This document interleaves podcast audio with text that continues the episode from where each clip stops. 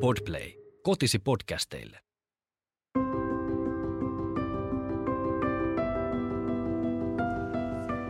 Tämä on Keskeneräiset äidit podcast.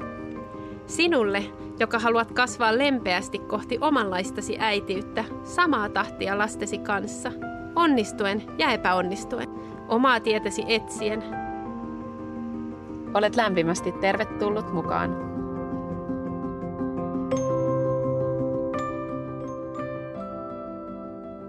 Se olisi kuulkaa kutoskauden kolmannen jakson aika. Tervetuloa taas keskeneräiset äidit podcastin pariin. Mä oon Petra Saariranta ja... Ja täällä on Säde Stenlund. Tosi kiva olla täällä taas. Tuntuu, että viime äänityksistä on yhtäältä mennyt niin kuin pitkäkin aika ja sitten samalla tuntuu, että se oli vastikään. Tosi kiva päästä taas juttelemaan ja jakamaan ajatuksia ja tänään on aika kiva teema taas tiedossa. Kyllä, sellainen, joka koskee lähes, lähes jokaista äitiä. Uskalletaan väittää näin. Mutta hei Säde, mitä kuuluu? No kuuluu monenlaista, siis hyvät tunnelmat, koska väitöskirja on just julkaistu ja ollaan nyt niin kuin suunnittelemassa kovasti tulemista Suomeen.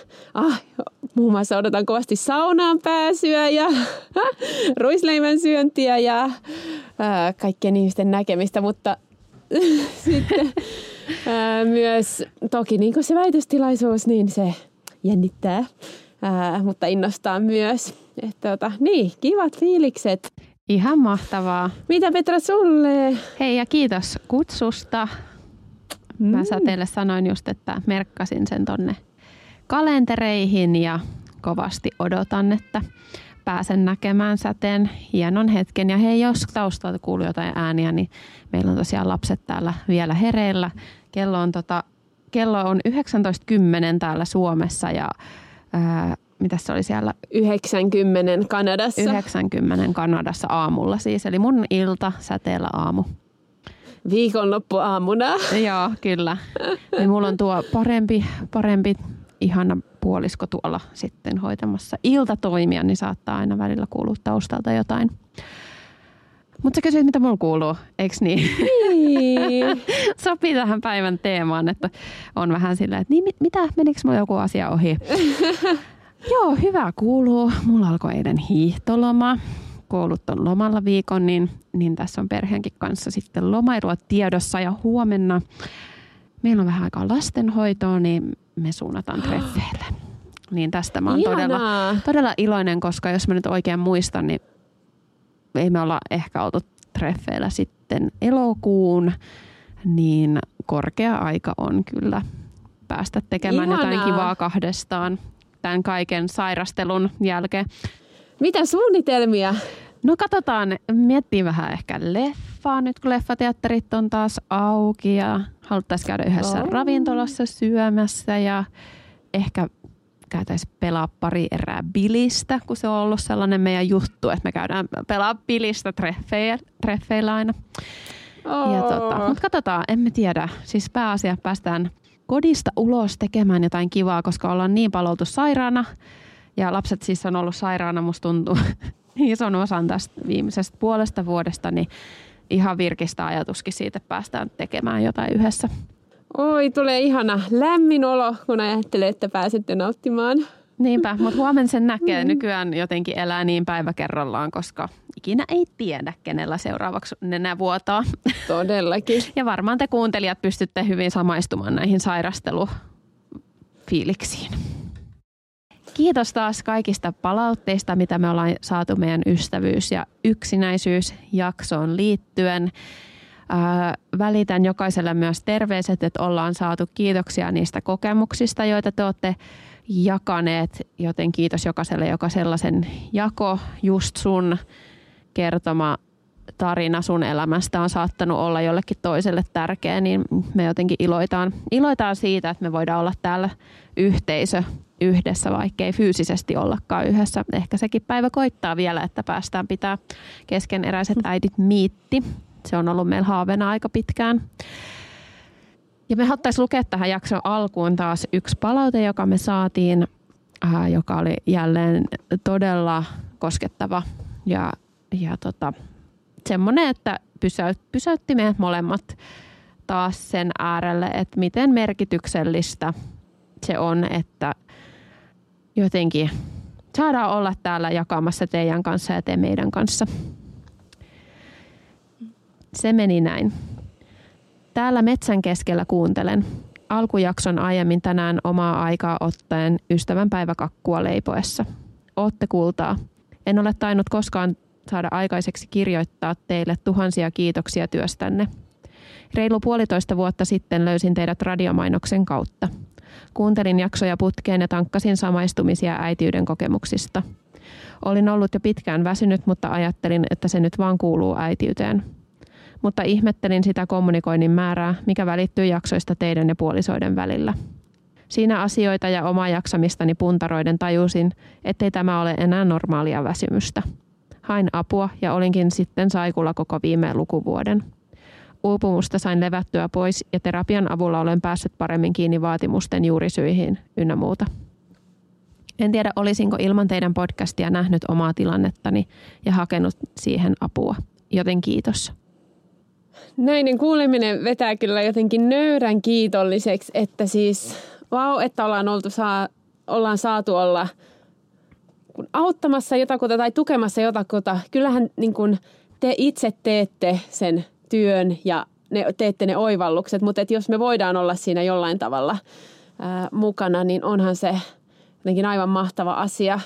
Ja niin kun kiitos tosi paljon taas palautteista. Mm. Ja erityisesti ilahduttiin siitä, että saatiin kuulla, että, että tämäkin kuuntelija on saanut itselleen sitä apua, mitä tarvitsee. Ja se oli yksi iso aihe viime kaudella jotenkin se, se avun hakeminen ja, ja avun pyytäminen ja avun vastaanottaminen. Niin siitä me iloitaan ja, ja uskon, että tämäkin palaute voi taas olla osaltaan rohkaisemassa jotakin toista äitiä hakemaan itselleen sitä apua ja tukea, mitä tarvitsee. Todellakin. Ja tätä kautta me tuetaan toinen toisiamme, te, meitä, te muita kuulijoita, me teitä. Ja tulee semmoinen ihana yhteisöllisyys, vaikka, niin kuin Petra sanoi, ei, ei olla fyysisesti yhdessä.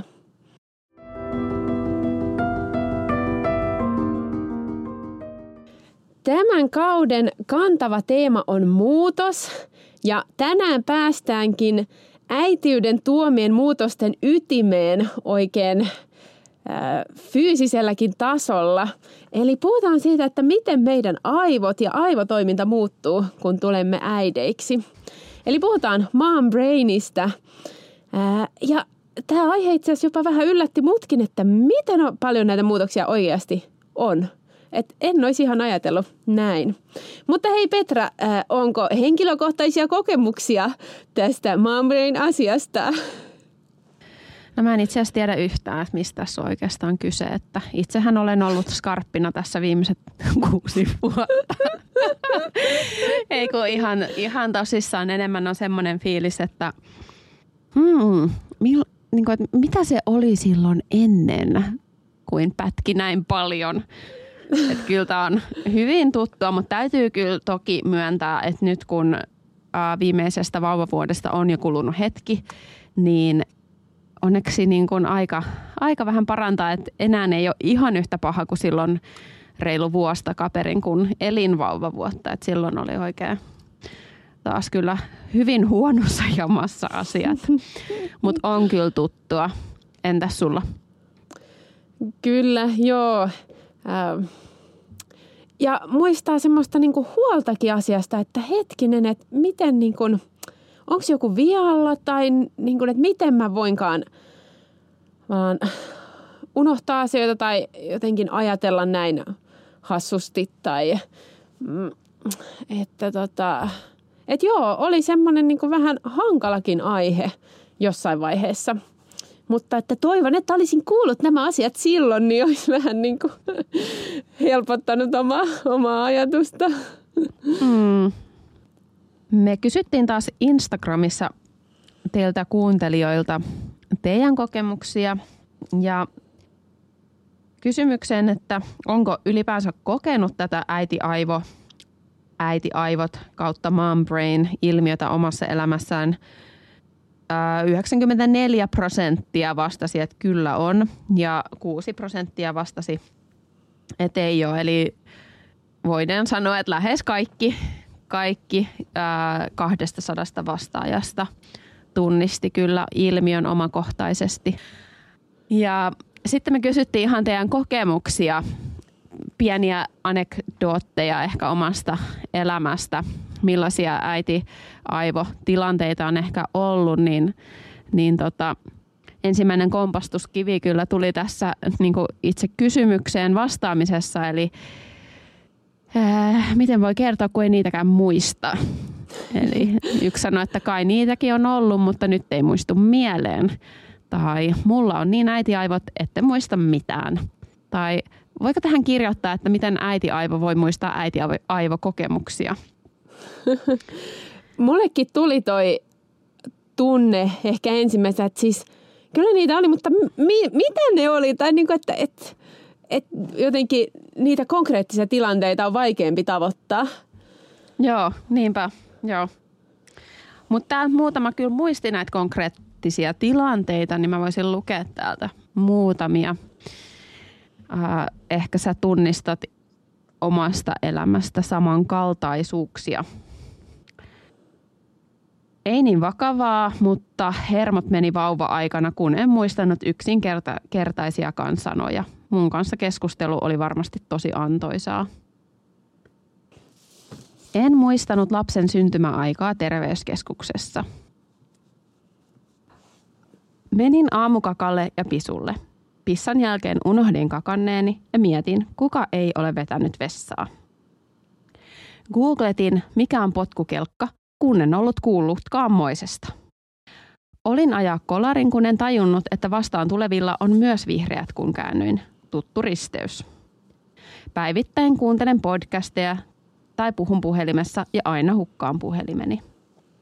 Peruutin kotoa lähtiessä autoni sivupeilin sököksi. Lähinnä nauratti. Ajoin päin punaisia. Minun on välillä vaikea muistaa, mistä olen puhunut, versus mitä olen omassa päässäni miettinyt. Se, että ei pysty muistamaan, mihin siivoaa pöydiltä tavaroita pois. Keskinin tekemään jotain hommaa uppoutamalla siihen niin täysin, että kaikki muu unohtuu. Laitoin vahingossa hiuskiinnettä kainaloon. Olin niin väsynyt, että 25 minuutin ajo eräseen tapaamiseen pelotti. Lähdin ajamaan autolla lämmitysroikan kanssa. Klassikko. Klassikko.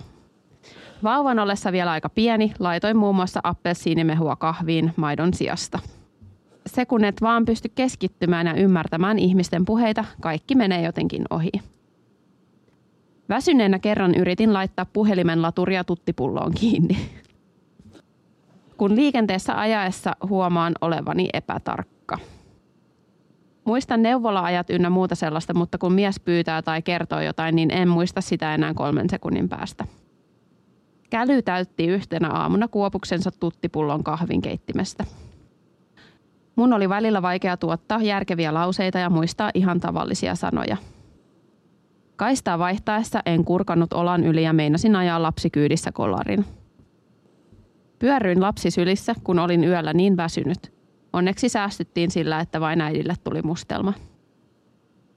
Palavereissa käsittämättömän nolot hetket, kun sanat ei tule mieleen ja syvä hiljaisuus täyttää tilon. Laitoin lapset nukkumaan ja unohdin valot päälle. Ihmettelen, että miksi hän jäi itkemään. Hammastahna jääkaapissa, maitopurkki kahvimukihyllyllä. En muistanut esimerkiksi vaunuverho-sanaa. Täytyy sanoa, että voisi olla omastakin elämästä aika moni näistä. Siis tässä oli tosi monia, joihin mä samastuin. Ää, muun muassa just nämä, että no kahvikupit mulla oli, on aina ollut sellainen, että kahvikupit mulla on sitten vaan jäänyt jonnekin, että päivän, päivän päätteeksi mun mies on aina kotoa keräillyt niin kuin sellaisia puoliksi tota, juotuja kahvikuppeja, kun mä en ole enää löytänyt siinä kohtaa, kun mä oon ajatellut, muistanut sen kahvin, niin mä en enää löydä sitä mistään kotoa. Ja, ja sitten on ollut näitä, että puuro on löytynyt mikrosta monta päivää myöhemmin. Tai sitten mulle yksi, mikä mulla on joka ikinen vauvavuosi tapahtunut ja välillä useamman kerran, niin mä oon unohtanut PIN-koodin mun pankkikorttiin. Siis aivan, siis silleen, että se ei ole ikinä palautunut mieleen ja sitten mä oon joutunut maksaa aina sen viisi euroa ja tilaamaan uudet ja olen vähän aikaa ilman pankkikorttia. Et kyllä sitä, kyllä sitä vaan tapahtuu. Kaikenlaista. Ja sitten on tämä klassikko, että toki se liittyy tämmöiseen niin rutinoitumiseen, mutta myös brainiin, että, että tota, tota kassa, ei, mikä se on? No niin, nyt no ei mulla ei ole enää kauppa, kauppakärry, niin, niin lykki Joo. Niin, niin, ajatuksissa. Kyllä.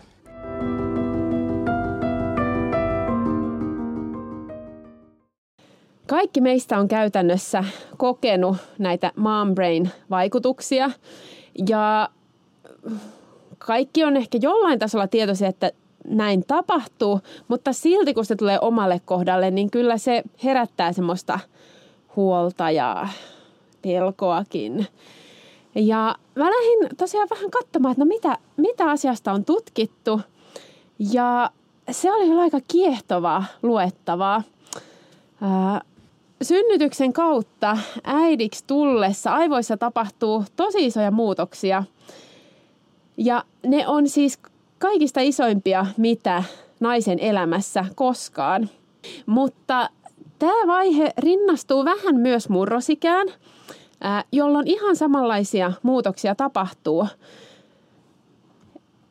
Eli harmaata ainetta aivojen kuorikerrosta vähenee, mikä mahdollistaa tietynlaisen kypsymisen ja erikoistumisen – ja se on todettu teineissä ja nyt viime vuosikymmenellä se on toi, todettu myös äideissä, kun tullaan äidiksi. Ää, ja alkuun raskauden aikana aivojen tilavuudesta lähtee noin 6-8 prosenttia siitä niin kuin massasta tai tilavuudesta.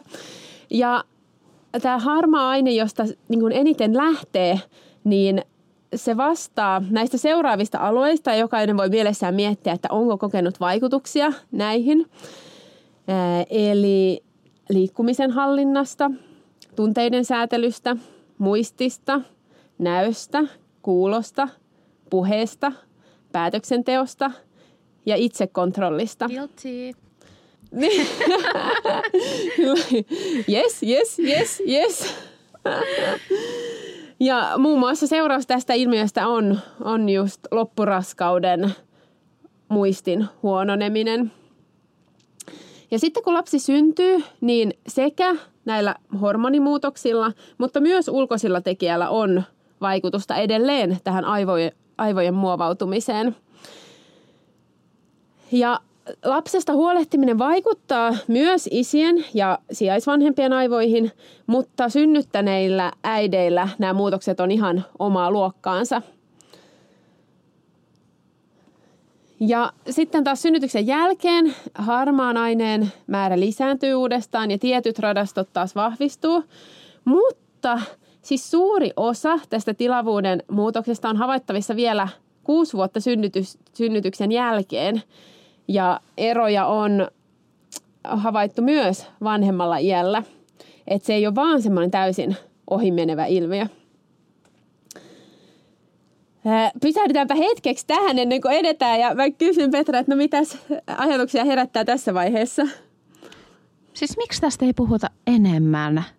Jotenkin mulla tuli sellainen, että mikä kohta mulla on mennyt neuvolassa ohi tai, tai kun on lukenut kuitenkin paljon niitä kaikkea, kaikkea sitä materiaalia, mitä saa raskausaikana.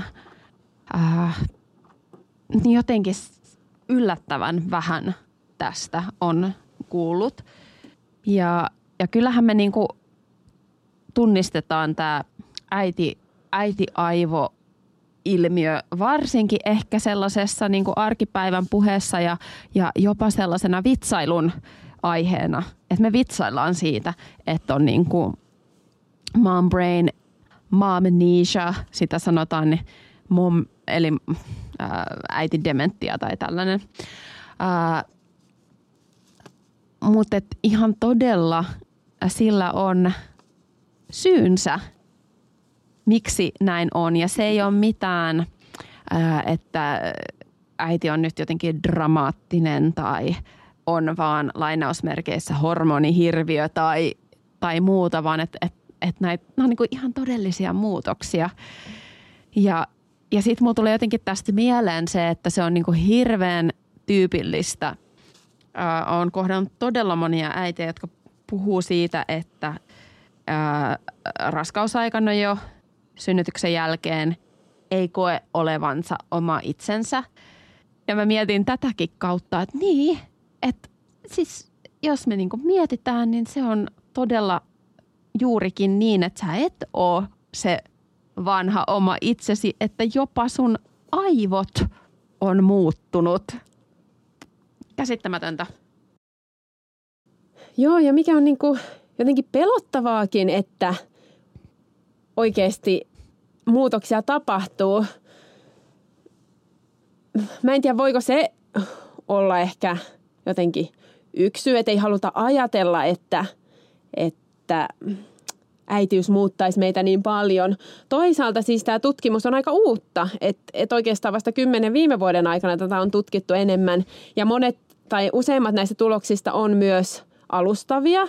Tai niin kuin just se, että no nyt on todettu se, että kuuden vuoden jälkeen näitä vielä näkyy, mutta että, että sekin oli suhteellisen pienessä joukossa naisia, mutta se oli tosi selkeä löydös. Ja että naisesta, niin kuin naisten aivojen muutosten perusteella pystyy ihan vaan sanomaan, että onko hän saanut lapsen vai ei, jos ei tiennyt. Wow. Ja sekin oli niin kuin, tavallaan, että oikeasti ne on niin selviä.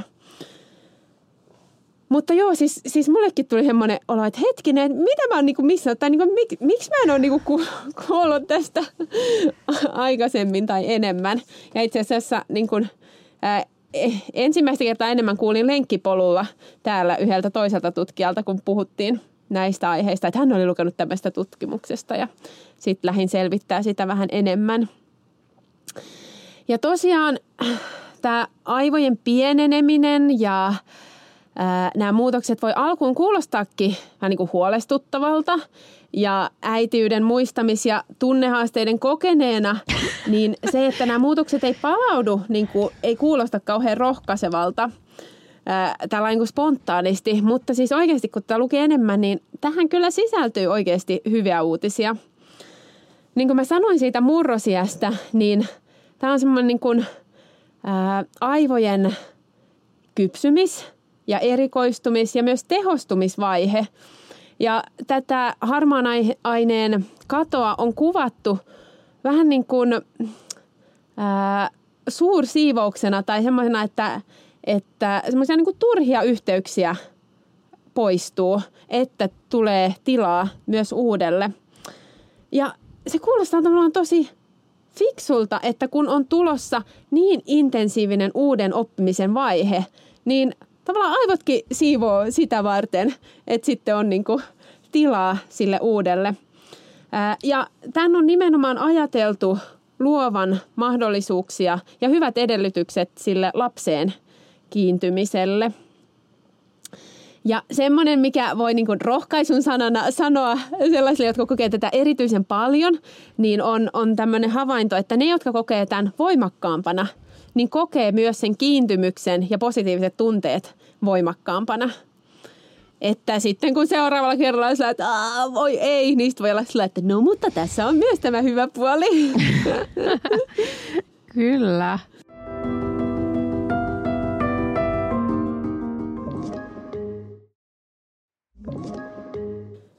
Se, mikä musta oli myös mielenkiintoista, oli se, että samalla tavalla kun murrosiassa aivot muokkautuu ja tässä vaiheessa aivot muokkautuu, niin molemmat vaiheet on erityisen herkkiä myös mielenterveyden haasteille.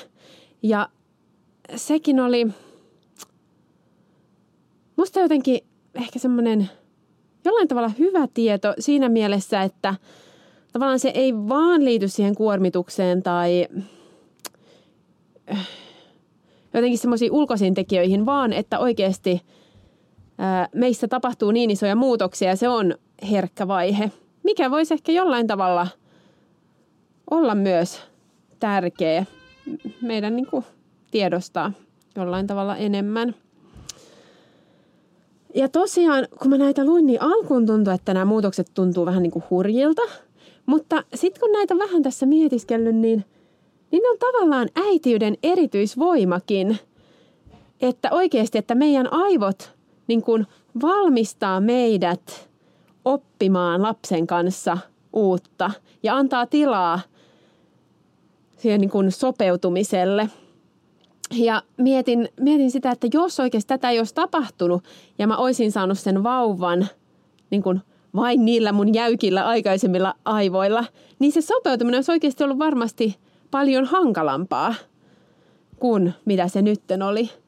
Ja ehkä tämä voi myös antaa pikkasen semmoista armollisuutta isiä kohtaan ja vähän niin kuin semmoinen etulyöntiasemakin isiä kohtaan, että oikeasti, että meissä on semmoinen niin kuin luonnollinen mekanismi olla tosi paljon sopeutuvampia tähän tilanteeseen kuin isillä, vaikka heissäkin tosiaan tapahtuu hormonimuutoksia, kun lapsi syntyy, mutta se on eri tasolla kuin meissä.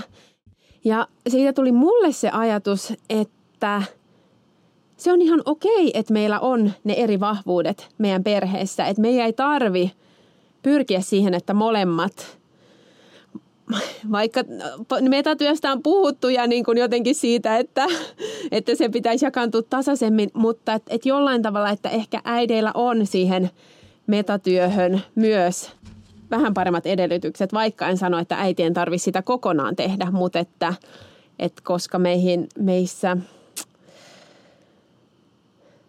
niin ehkä, että, että me, me ollaan, opitaan siihen nopeammin, niin sitten me ehkä tehdäänkin sitä herkemmin. Ja sitten vielä tota, viimeisenä asiana sitten vähän semmoista, että no joo, että, että brain ilmiö tapahtuu, mutta että kauanko se sitten kestää. ja sitäkin tutkittiin vuoden kohdalla, että tehtiin niin kuin kognitiivisen tai ajatustoiminnan testejä äideille ja synnyttämättömille – ja näissä äidit oli sitä mieltä, että joo, että muisti on huonompi ja he koki huo, muistin huonompana. Mutta sitten näissä testeissä ei nähtykään eroja. Ää, paitsi, että mielenterveyden ongelmat ja uni vaikutti äiteihin enemmän kuin synnyttämättömiin. Mutta että se, se, niin kun, se äitien kokemus on vahvempi siitä siellä arjessa. Ja sitä selitettiin muun muassa niin kuin arjen kuormituksilla ja sitten sillä, että äidit herkistyy niille unohduksille ja ne ehkä tuntuu vakavammilta, jos ne vaikka liittyy lapsiin, ne unohdukset. Mutta mun mielestä tämä oli jotenkin tavallaan hauska, että mietin, että jos äidit laitetaan hiljaiseen huoneeseen tekemään älykkyystestiä, niin se voi olla jopa semmoinen, että jes, nyt niin kuin hetki rauhaa ja nyt mä niin kuin onnistun tässä. Ja, mutta että sehän on kaukana siitä arjen realiteetista, että se on tavallaan hyvin ymmärrettävää, että siellä arjessa, kun niitä asioita on miljoona verrattuna sitten hmm. elämään, jossa ei ole perhettä, niin se unohdusten, no, no sekä se asioiden määrä, joita täytyy muistaa, on pienempi, mutta myös se, kun häiritsevien tekijöiden määrä on pienempi. Ja mun mielestä konkreettinen esimerkki vaikka on, että jos sä lähdet kotoa ilman lapsia, että miten paljon helpompi se tapahtuma on, kun jos sä lähdet lasten kanssa. Sekä niin kuin sen osalta, että mitä kaikkea sun pitää ottaa mukaan, mutta myös sen niin kuin hälinän ja tapahtumien ja kaiken osalta, että mitä siinä samalla tapahtuu. Mutta että mun mielestä se oli myös semmoinen jotenkin rohkaiseva ajatus, että vaikka äh, se kokemus saattaa olla, että, että apua, että mä oon niin kuin jotenkin huonontunut mun kyvyissä ja niin kuin, että en mä pysty mihinkään, niin se ei oikeasti välttämättä ole niin. Ja muun muassa eläinkokeissa on, on todettu, että synnyttäneet äidit, niin niillä ää, on muun muassa ongelmanratkaisukykyä ja parempaa ahdistuksen sietoa, parempaa hahmottamiskykyä, että, että niin kuin äitiys on myös kehittänyt taitoja, joita sitten niin kuin, ää, joista voi olla hyötyäkin myöhemmin. Kiitos Säde. Tuossa oli tosi monta hyvää sellaista pikkutimanttia, mihin mun teki mieli heti tarttua, kun sä puhuit.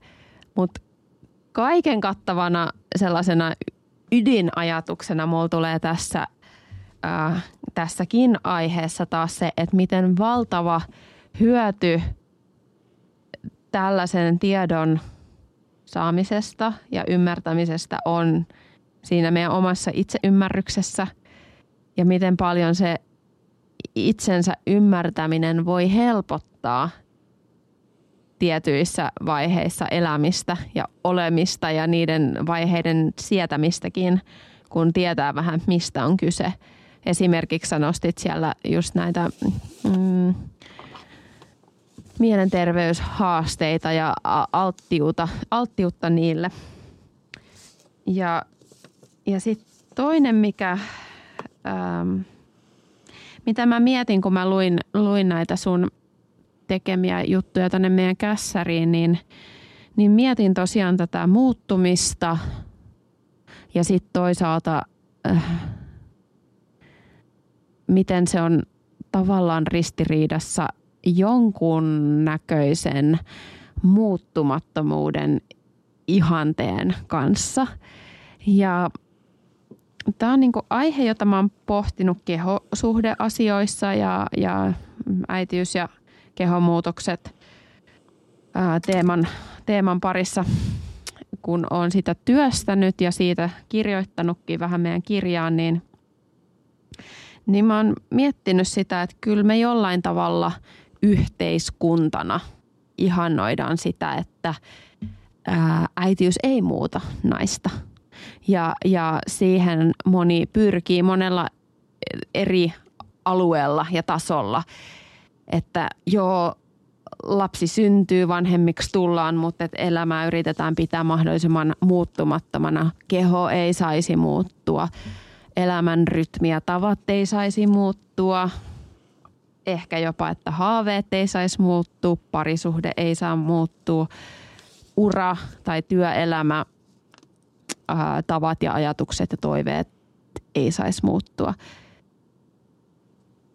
Ja yksi ehkä sellainen missä mun mielestä jollain tavalla näkyy tämä tosi kova tarve olla äkkiä siinä elämässä kiinni on jotenkin se, että, että kun vauva tulee, niin kehokaan ei ole vielä palautunut, mutta koetaan painetta, että nyt pitää lähteä lenkille ja nyt pitää, niin kuin, että, että jotta, jotta asiat ei muutu tai muuttuu takaisin, takaisin siksi itsekseen lainausmerkeissä.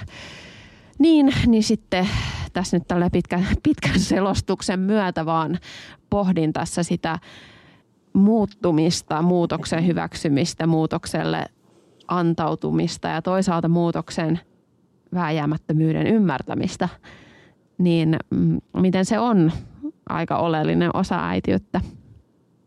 Siis aivan mahtava ajatus. Ja nyt kun sä ton sanot, niin äh, siis jotenkin kuulostaa niin oikealta tai jotenkin, että, että, että kyllä mustakin tuntuu, että on jotenkin semmoinen ajatus, että ei saisi muuttua. Tai että, että asioiden pitäisi, tai että on ideaalia, jos muuttuu mahdollisimman vähän. Ja tunnistan sen ihan itsessäkin. Mutta miksi se on niin? Mm. Tai niin kuin, eh, että onko se, että jotenkin semmoista – Tämän perheellisyyttä, äitiyttä ei arvosteta, että et on arvostettavampaa olla ei-äiti.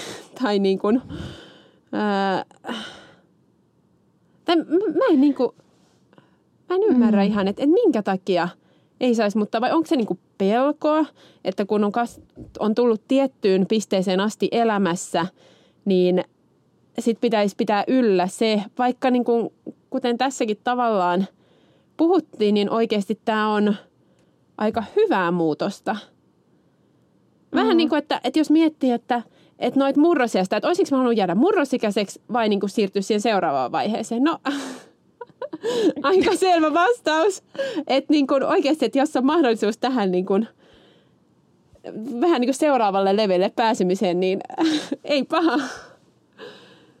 Jos mä jatkan vähän tätä pohdintaa liittyen nimenomaan tähän muuttumattomuuden ihanteeseen, niin mulle nousee itsellä mieleen ehkä vähän ää, tässä ajassa se tietynlaisen naiseuden ihannointi ja nimenomaan nuoruuden ihannointi. Että on ollut aikoja yhteiskunnassa, on kulttuureja, joissa nimenomaan ikääntymistä arvostetaan, kunnioitetaan, siihen ajatellaan sisältyvän jotakin sellaista viisautta ja, ja mm, elämän kokemusta ja sitä kaikkea.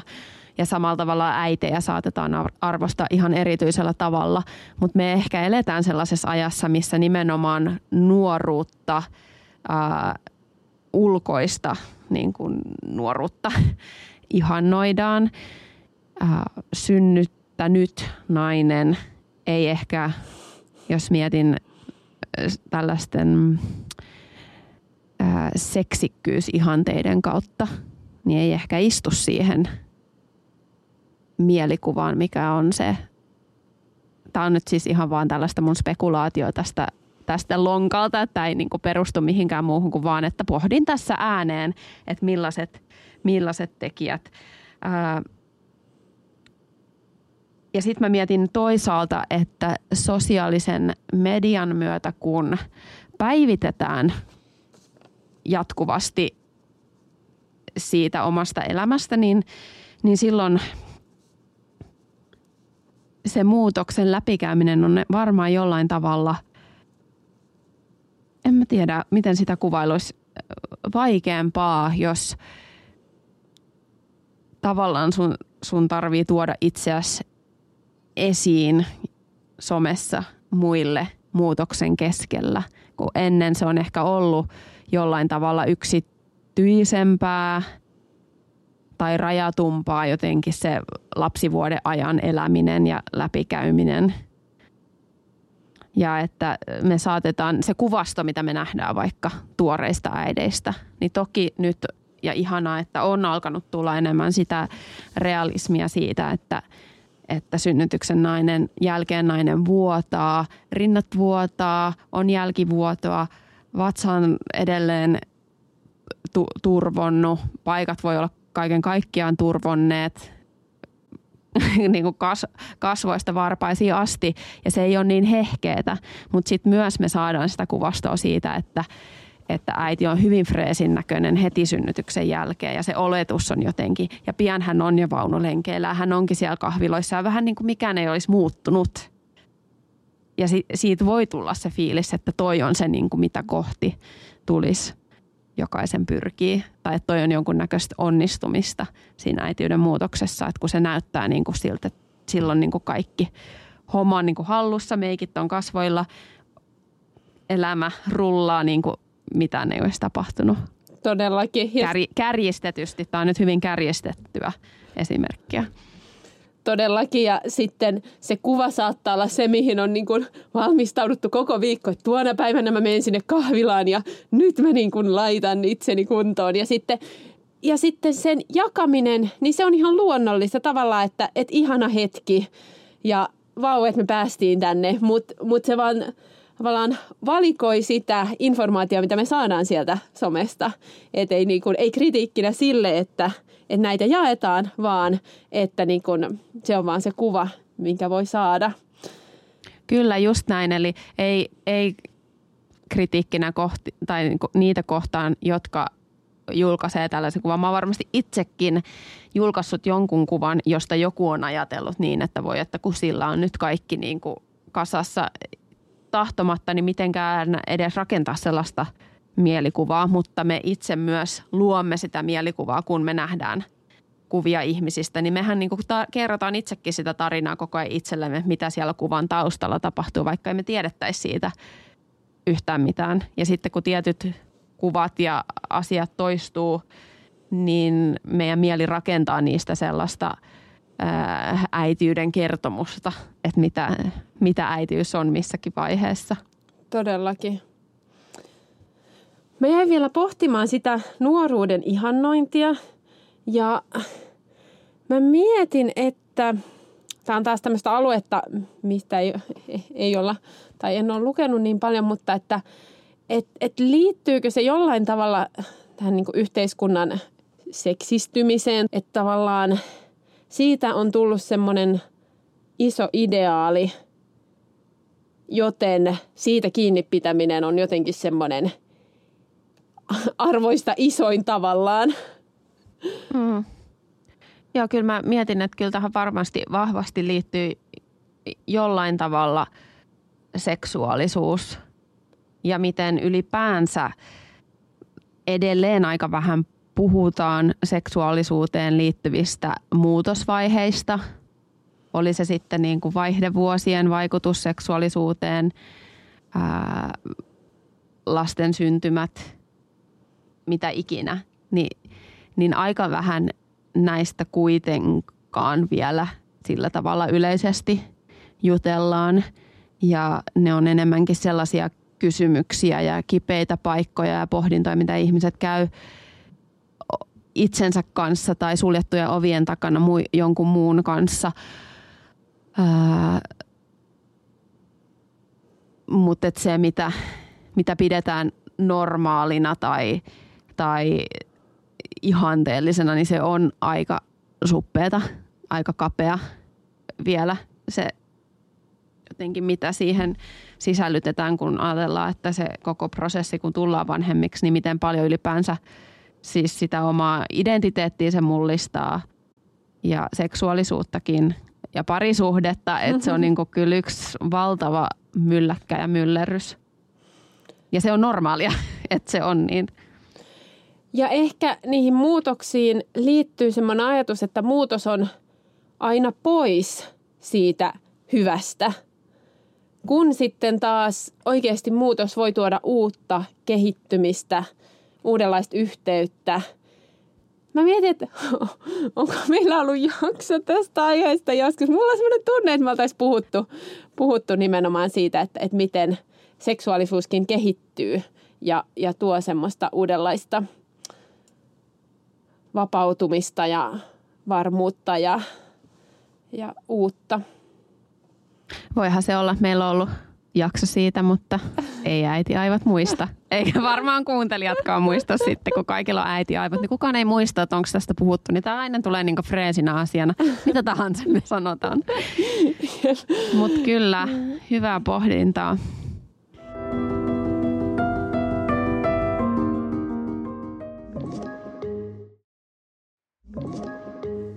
Tässä aivotoiminnan testauksen tutkimuksessa, missä oli tosiaan vuoden kohdalla testattu, niin, niin siinä puhuttiin siitä, että, että miten niin kuin baby brain, ää, miten siihen suhtaudutaan yhteiskunnassa ja siihen pitäisi olla muutos, että ei, ei tämä ole niin vahva asia.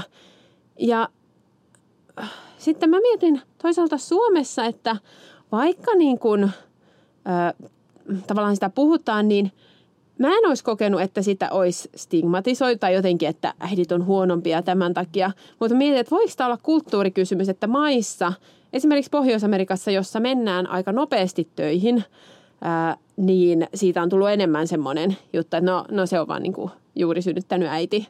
Tai niin kuin, että, että jotenkin, niin että siellä olisi tullut enemmän semmoista stigmaa. Ja tästäkin näkökulmasta niin aloin sitten miettiä, että – on aika hienoa, että Suomessa on, tai siis no joka tapauksessa on tosi hienoa, että Suomessa on niin hyvä ää, äitiyspäiväraha ja äitiysturva synnyttämisen jälkeen, että on mahdollisuus antaa tilaa sille uuteen vaiheeseen sopeutumiselle, ää, kiintymiselle rauhassa, palautumiselle. Kun sitten taas monissa muissa maissa justiin parin kuukauden, parin kolmen kuukauden päässä saatetaan hyvinkin mennä töihin. Joo, toi aika järkyttävä ajatus, että, että kaikkialla maailmassa niin sitä aikaa lapsen syntymän jälkeen ei rauhoiteta ja pyhitetä äidin levolle ja palautumiselle siitä synnytyksestä kovinkaan pitkäksi aikaa. tuntuu jotenkin järkyttävältä ajatukselta, että olisi joutunut menemään vaikka kolmen kuukauden tai kuuden viikon jälkeen sinne töihin, töihin takas. Ehkä jossain määrin ää, kyllä mä oon jollain tavalla törmännyt, että Suomessakin saatetaan puhua ei nyt suoraan kielteiseen sävyyn, mutta ehkä jollain tavalla voi olla jotain semmoista liittyen, ää, no en tiedä äitien, äitiaivoihin, mutta ylipäänsä siihen, siihen aikaan, kun äiti on vaikka lapsen kanssa kotona ja, ja yleisesti mietin sitä, että miten paljon ymmärretään ja osataan arvostaa sitä muutosta, mitä äideissä, äideissä tapahtuu. Ja toki myös iseissä sitten tota, isäksi tulo, tulemisen myötä ja, ja perheelämän myötä. Ja jos laajennetaan, niin mä pohdin tässä aika paljon sitä, miten ylipäänsä yhteiskunna, yhteiskunnallisella tasolla ää, näkyy normeissa ja odotuksissa, oletuksissa, paitsi jotenkin henkilökohtaisella tasolla, niin myös yhteisöllisesti se, että ymmärretään, mitä muutoksia raskausaikana ja synnytyksen jälkeen tapahtuu, miten, miten niissä tuetaan ähm, vanhempia. Ja mietin muitakin tällaisia vaiheita, joissa tuntuu, että ehkä ne yhteiskunnan rakenteet ei ta- parhaalla mahdollisella tavalla huomioi mun mielestä sitä biologista muutosprosessia, mitä kuuluu joihinkin vaiheisiin. Esimerkiksi murrosikä on ihan valtava muutosprosessi nuorelle, mutta yhteisöllisesti yhteiskunnassa me silti odotetaan, että just silloin kun sillä on niin kuin pahin murrosikä meneillään tai pahin, nyt mä taas luon tämmöistä mielikuvaa, mutta vaativin vaihe murrosiassa meneillään, niin odotetaan, että nuori kykenee ottaa vastuun itsestään, opiskelustaan ja tekemään päätöksiä jatkokoulutuksesta muun muassa. Mä koen, että, että jotenkin se aikataulutus ei huomioi näitä murrosian suuria prosesseja, joita nuori käy läpi. Ja toinen tällainen teema on, mistä puhutaan nykyään enemmän ja enemmän, on kuukautiset ja kiertotietoisuus. Ja jos nyt kärjistäen sanotaan niin, miten lainausmerkeissä miesten suunnittelema tämä maailma rakenteineen ja työelämä odotuksineen on ja huomioidaanko siellä sitä, mitä, mitä puolet ihmisistä elää joka kuukausi. Ja ehkä tästä eteenpäin voisi ajatella, että, että vaihdevuodet on sellainen, joka on muuten vieläkin hyvin hys-hys tabuaihe. Ehkä nytten nämä enemmän puhuvat sukupolvet, kun me päästään vaihdevuosiin, ehkä me puhutaan niistä vielä enemmän kuin meitä edeltävät sukupolvet. Mutta sekin on sellainen muutosprosessi, jonka keskellä odotus ja oletus on se, että nainen siellä jaksaa ihan samalla tavalla kuin aina ennenkin. Joo, vaihdevuodet on tämä kolmas aivojen muutosvaihe. Ei ihan yhtä dramaattinen kuin synnytys ja murrosikä, mutta tulee kirkkaana kolmosena kyllä. Ja se kanssa niin herättää siihen, että oikeasti, että miten naisen elämässä on näitä mullistuksia. Että ei se ole niin kuin, että ei sitä vaan voida sivuuttaa. Mutta mieti, että voiko siihen kanssa vähän liittyä se semmoinen yhdenmukaisuuden ajattelu, että meidän pitäisi olla samanlaisia kuin miehet ja kyetä samaan kuin miehet. Eikä niinkään ehkä ajatella, että, että mitä vahvuuksia molemmilla on niiden kokemusten ja kehityksen kautta. Mulle tuli vielä mieleen siitä muuttumattomuuden ihannoinnista, että voiko se olla jopa vähän voimakkaampaa näissä kulttuureissa, missä se töihin paluu tapahtuu nopeammin – koska silloin ei ehkä haluta jotenkin ajatella, että mikään olisi muuttunut, vaan että, että sitten palaa sinne samaan vanhaan ja jatkaa vaan. Ja sillä ehkä halutaan myös luoda semmoista illuusiota, että, että ei, ole, ei ole mitään vaikutuksia, vaan pystyy ihan samaan kuin aikaisemmin. Se voi olla. Se on ihan varmasti... Ähm tai mietin sitä, että miten miten se vaikuttaa henkisellä tasolla, jos sä ajattelet, että synnytyksen jälkeen, okei, mulla on kuusi viikkoa aikaa ja sitten se on niin kuin takaisin sorvin ääreen tai se kolme kuukautta aikaa, että miten se vaikuttaa henkisesti siihen olemiseen ja elämiseen ja sen muutoksen elämiseen, jos on se deadline siellä vähän eri kohdassa – kuin jos tietää vaikka, että tässä nyt mennään tämä äitiysloma ja, ja jos on vielä niin onnekkaassa asemassa, että on mahdollisuus sitten olla vielä äitiyslomaa pidemmälle, niin, niin varmasti se voi antaa eri tavalla tilaa sille muutokselle, antautumiselle.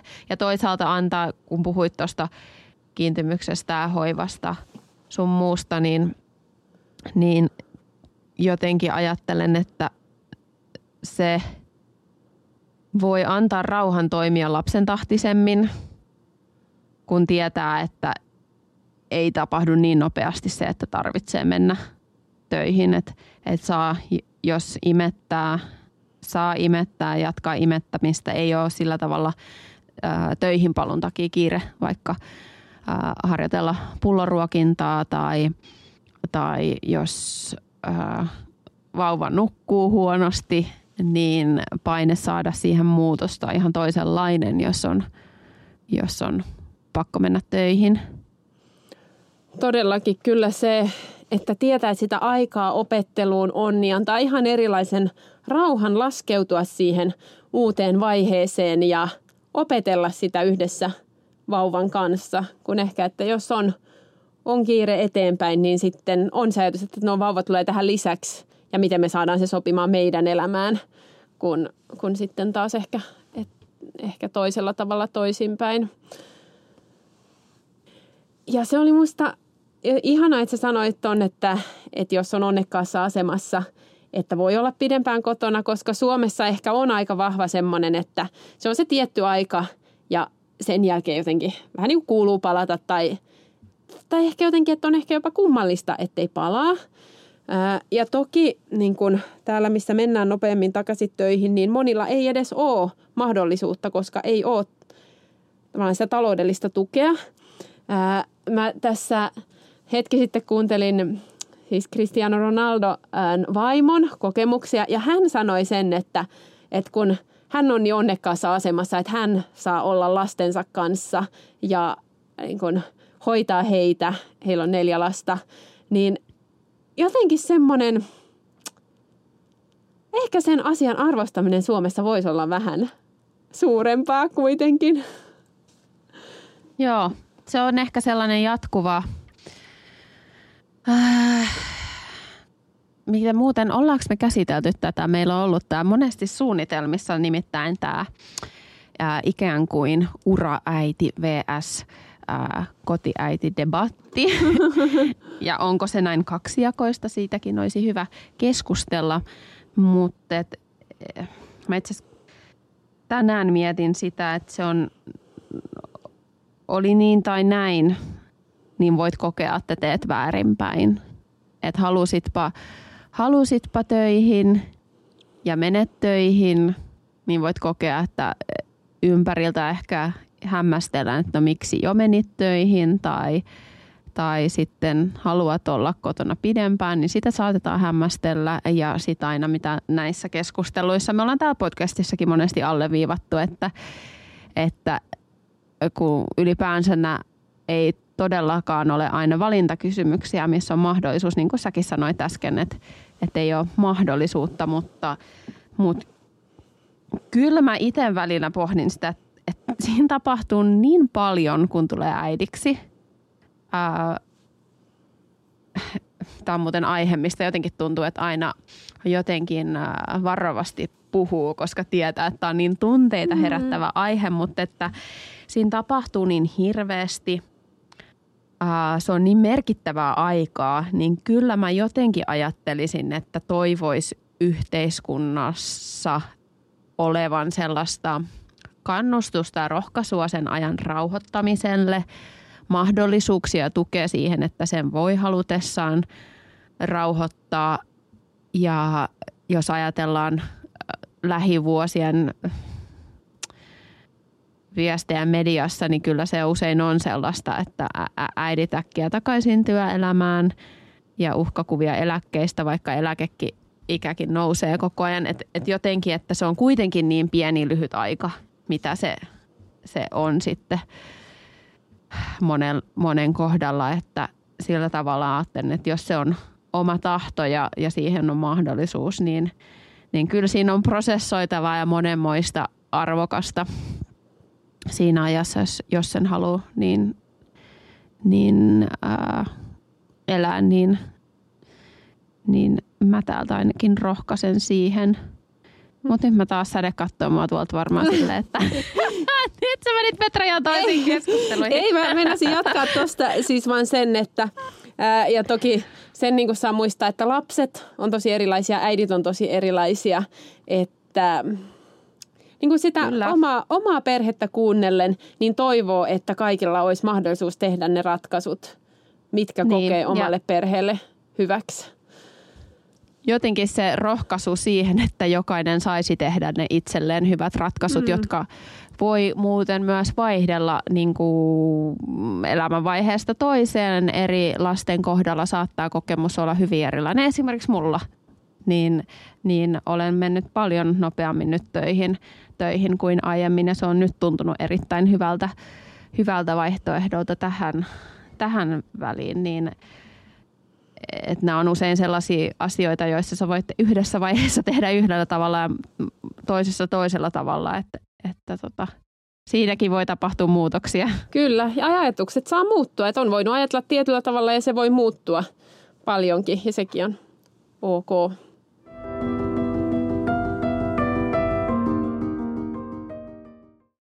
Halutaan vielä pysähtyä sen ajatuksen äärelle, että mitä tämä tieto voi meille antaa, miten se voi meitä tukea siellä meidän arjessa, niissä tilanteissa.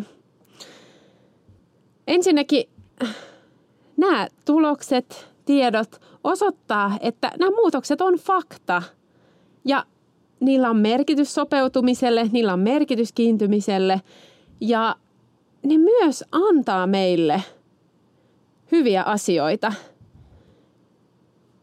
Ja mietin sitä, että oikeasti, että jos aivoista lähtee noin paljon ja sitten sitä rakennetaan uudestaan, niin ei ihme, että niin kuin ihan henkisesti me koetaan itsemme kuormittuneiksi. Ei, ei vaan siihen uuden opetteluun ja siihen väsymykseen, vaan niin kuin vielä lisänä se, että oikeasti meidän aivot muokkautuu. Niin se ei ole mitään niin kuin kevyttä hommaa. ja ihan niin kuin vaan sitä ymmärrystä niihin tilanteisiin, että tämä on niin kuin normaalia, tätä tapahtuu. Ja sitten toki ymmärrystä sille, että että tämä ei ole niin kuin se muistamattomuus ei ole loputonta. Toki, niin kuin, niin kuin sanoin, niin tietyt muutokset jää – mutta että ne on myös hyviä muutoksia. Ää, on todettu, että vanhemmalla iällä äideillä tapahtumamuisti on parempi kuin synnyttämättömillä. No toki myös muita pitkäaikaisriskejä on myös huomioitu, mutta niihin ei nyt mennä tässä, tässä tota jaksossa. Mutta että jotenkin, että nämä muutokset, nämä ei ole vain niin kuin huonoja muutoksia, vaan oikeasti se on ehkä semmoinen äitiyden erityisvoimakin – vaikka siihen saattaa sisältyä joitain lieveilmiöitä myös niin kuin pitemmällä aikavälillä. Mutta itselle tuli ainakin semmoinen ajatus, että kyllä tässä niin kuin jäädään tosi paljon plussan puolelle tässä prosessissa. Joo, tämä on hirveän mielenkiintoinen teema ja jälleen yksi lisäpalikka sinne itsensä ymmärtämiseen. Ja toisaalta, minkä Sade nostit esiin, mikä oli hirveän tärkeä huomio, on se, että miten siellä mahdollisessa parisuhteessa kumppanin kanssa tämä asia ei tapahdu aivan samalla tavalla molemmille ja miten sen ymmärtäminen voi auttaa, että me voidaan ymmärtää toisiamme siellä parisuhteessa paremmin kumppani voi ehkä ymmärtää sen, että okei, että sulla ihan oikeasti on tosi isot muutosprosessit meneillään. Se voi antaa hänelle sellaista ymmärrystä ja armollisuutta sitten siihen, että se ei ehkä ole aina sulle niin helppoa toisaalta, että ehkä saadata, saattaa nähdä asioita myös vähän eri tavalla. Että ihan jo, jo senkin ymmärtäminen, että sulla on voinut olla tällainen suursiivous sun aivoissa ja ne toimii nyt vähän eri tavalla. Näette ehkä asioita sitten vähän eri kanteilta. Mahdollisesti ehkä muutenkin on kyllä voinut olla tätä erilaisuutta, mutta, mutta kuitenkin ajattelen, että, että nämä on taas asioita, jotka voi mahdollistaa sen syvemmän ymmärryksen, mikä taas auttaa meitä hyväksymään, kohtaamaan, elämään sitä muutosta todeksi. Ja ajattelen myös, että muutostietoisuus voi antaa eväitä ja rohkeuttakin rauhoittaa arkea, uutta elämänvaihetta, muutosvaiheita siellä perheessä. kun tietää, että okei, tässä oikeasti tapahtuu aika isoja muutoksia ihan fysiologisestikin. ja antaa sellaista toivoa myös, että, että asiat kyllä tasaantuu ja rauhoittuu. Ja olisiko se ollut no, tällä kaudella joku jakso, missä sä Säde sanoit jotenkin niin, että, että asioita on hyödyllistä tarkastella eh, pitkällä aikavälillä, ettei katso vaan niin kuin lyhyttä aikaväliä, vaikka vuotta tai kahta vuotta tai muutamaa vuotta, että näkee asiat ää, laajemmasta perspektiivistä. Niin se, että jos on elämässä turbulenssia näiden muutosvaiheiden aikana sekä ehkä suhteessa itseen että sitten vaikka muihin, kuten nyt siihen kumppaniin, niin se ei tule ikuisesti olemaan sitä turbulenssia ja muutosta ja, ja kaikkea, vaan että et nämä asiat kyllä tasaantuu sitten ajan myötä. Toki sitten tulee aina niitä muunlaisia muutoksia elämänvaiheita, mutta kuitenkin koko ajan ei ole sellaista muutosmylläkkää omissa aivoissa ehkä. Todellakin ja niin kuin, että nämä muutokset on osa elämää ja ne on tiettyjä vaiheita. Ää, ja ehkä sille kumppanillekin niin kuin voi tuoda esiin sitä, että, että näistä seuraa myös hyvää. Että tämä on niin kuin vaihe, just tämmöinen ehkä turbulenttisempi vaihe, mutta se tuo meidän perheelle hyvää. Tällä on niin kuin merkitys. Tämä ei ole turha ja vaan niin kuin ikävä vaihe, vaan että, että tässä niin muokkaudutaan siihen, että oikeasti että meidän perhe kokonaisuudessaan voi paremmin tai selviää paremmin, osaa paremmin elää tätä elämää. Joo, ja lisäisin vielä tähän loppuun, mitä me tuossa jo vähän sivuttiinkin, että, että täällä on oikeasti hyötyä siis perheessä, mutta myös se ajatus, että hei, että tästä, tästä voi olla hyötyä työelämässäkin.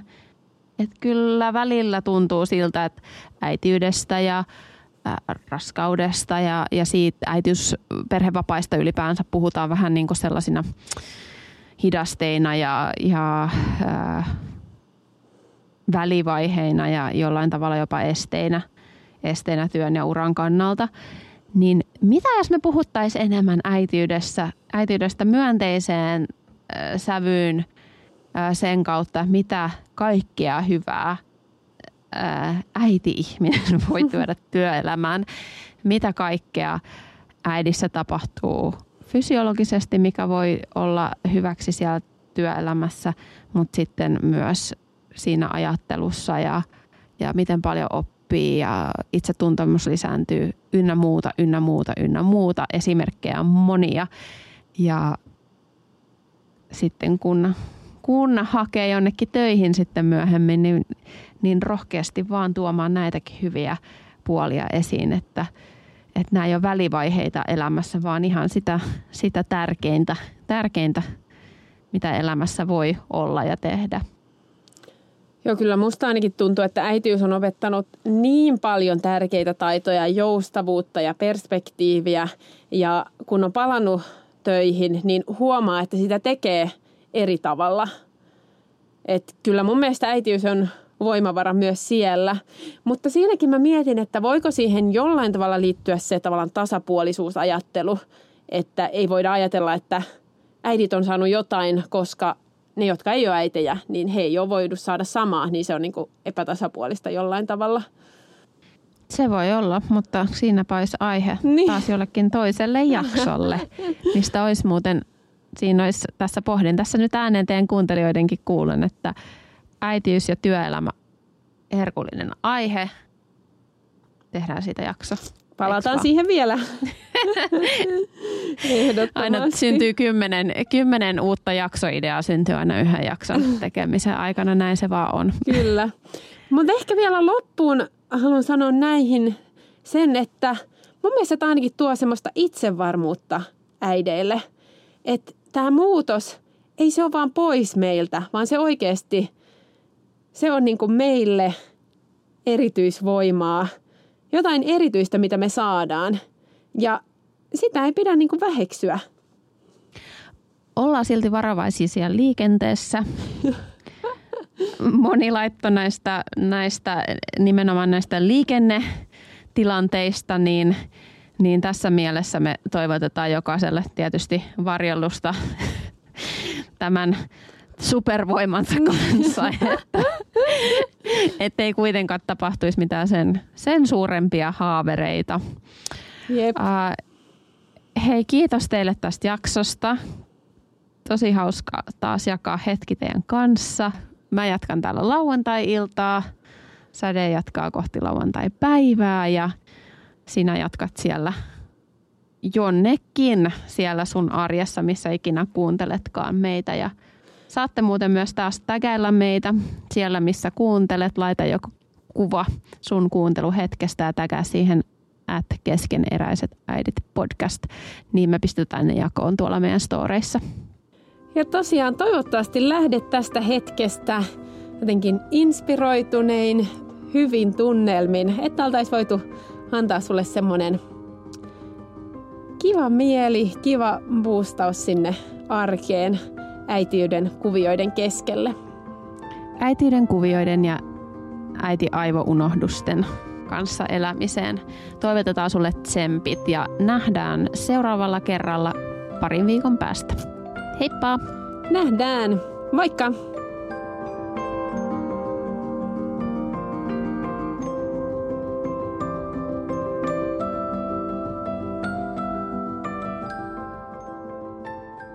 Keskeneräiset äidit podcast. Menin aamukakalle ja pissalle. Pissan jälkeen unohdin kakanneeni. Anteeksi. Ootas, mä luen tän nyt uudesta. Menin aamukakalle ja pisulle. Pissan. Ai kauan, että miksi mä lukea tätä? Menin aamukakalle ja pisulle. Pissan jälkeen, miksi mä pystyn tätä apua? Okay. Mä kikotsusvaihe. Mä saan sen ekan lauseen luettua, mutta sitten tää toinen, niin oh. menin... Oikeasti, okei, okay, nyt. Miten se täältä on? Mä voin koittaa etsiä. Menin aamukakalle ja pisulle. Pissan jälkeen unohdin kakanneeni ja mietin, kuka ei ole vetänyt vessaa. Okei, okei, okay, okei. Okay, okay. Se riittää.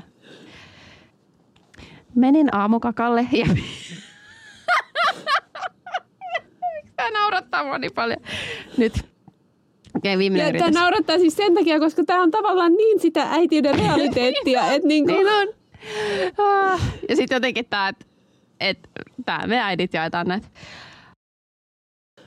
Okei, ja sitten alkaa sun liirum laarumit. Joo. Nyt mä ja saan sit mä back and relax and, and enjoy the show. enjoy the lecture, no ei kai. Niin.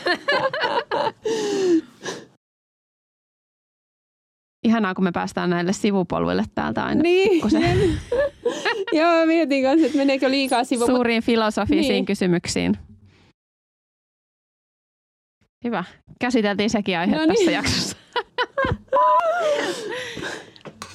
Tämän niin kuin, nyt sanotaan kaikki, mitä ei olla saatu sanottua muissa jaksoissa. Kaikki, mitä me ollaan ikinä puhuttu, niin nyt me puhutaan se tässä jaksossa. Mm. Jaksoittepa kuunnella tai ette, niin, niin täältä pesee.